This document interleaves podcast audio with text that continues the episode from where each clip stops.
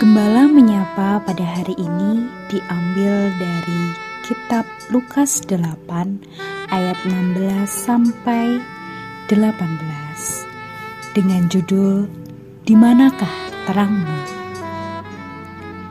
Saudara-saudara yang dikasihi Tuhan, kapitalisme ditandai dengan persaingan dan pasar bebas. Tampaknya hal ini pun berimbas pada gereja utamanya gereja-gereja di kota.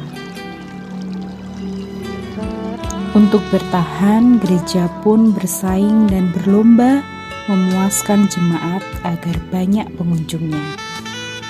Apakah di masa pandemi selama dua tahun ini juga tetap sama? Mungkin terlintas di pikiran kita. Jangan-jangan gereja sedang digelapkan oleh dunia. Berita Injil, yaitu terang Yesus, adalah rahasia atau misteri kerajaan Allah, dan tidak semua pendengar mudah memahaminya. Diambil dari ayat ke-10. Meskipun demikian, Yesus menghendaki agar setiap orang percaya menyiarkan berita ini. Hal ini diumpamakan dengan pelita Pelita adalah benda penerang yang digunakan masyarakat pada zaman itu.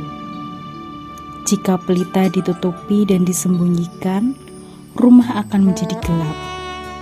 Akibatnya, ketika orang masuk, mereka akan kesulitan melihat apa yang ada di dalam rumah. Awalnya, jemaat mula-mula melangsungkan ibadah dalam rumah karena mungkin mereka takut akan mengalami penolakan dan aniaya. Ketakutan itu membuat mereka enggan untuk memberitakan Injil yang akhirnya menyembunyikan terang. Tentu saja, Tuhan tidak inginkan gereja menyembunyikan terang itu. Ketika orang datang ke gereja, Tuhan ingin agar kegelapan dunia sirna dihalau oleh terang Yesus. Sekalipun keadaan dunia sulit dan penuh penolakan, Tuhan ingin agar gereja tetap berani. Tuhan ingin agar gereja mengangkat pelita setinggi-tingginya.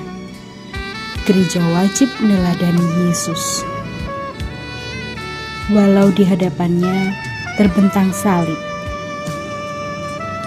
Ia terus menyatakan terang dan menghalau kegelapan dunia. Saudara-saudara yang dikasihi Tuhan, sebagai gereja jangan sampai digelapkan oleh dunia.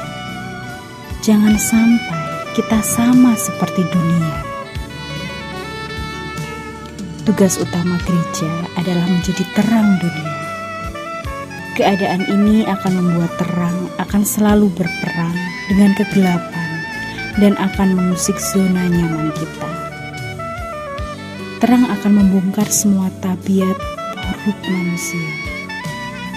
Ini tugas utama kita sebagai gereja, yaitu membawa terang ke dunia sebagai gereja yang sudah berusia 55 tahun, haruslah kita memberitakan terang Tuhan dalam kondisi apa pun supaya kegelapan sirna.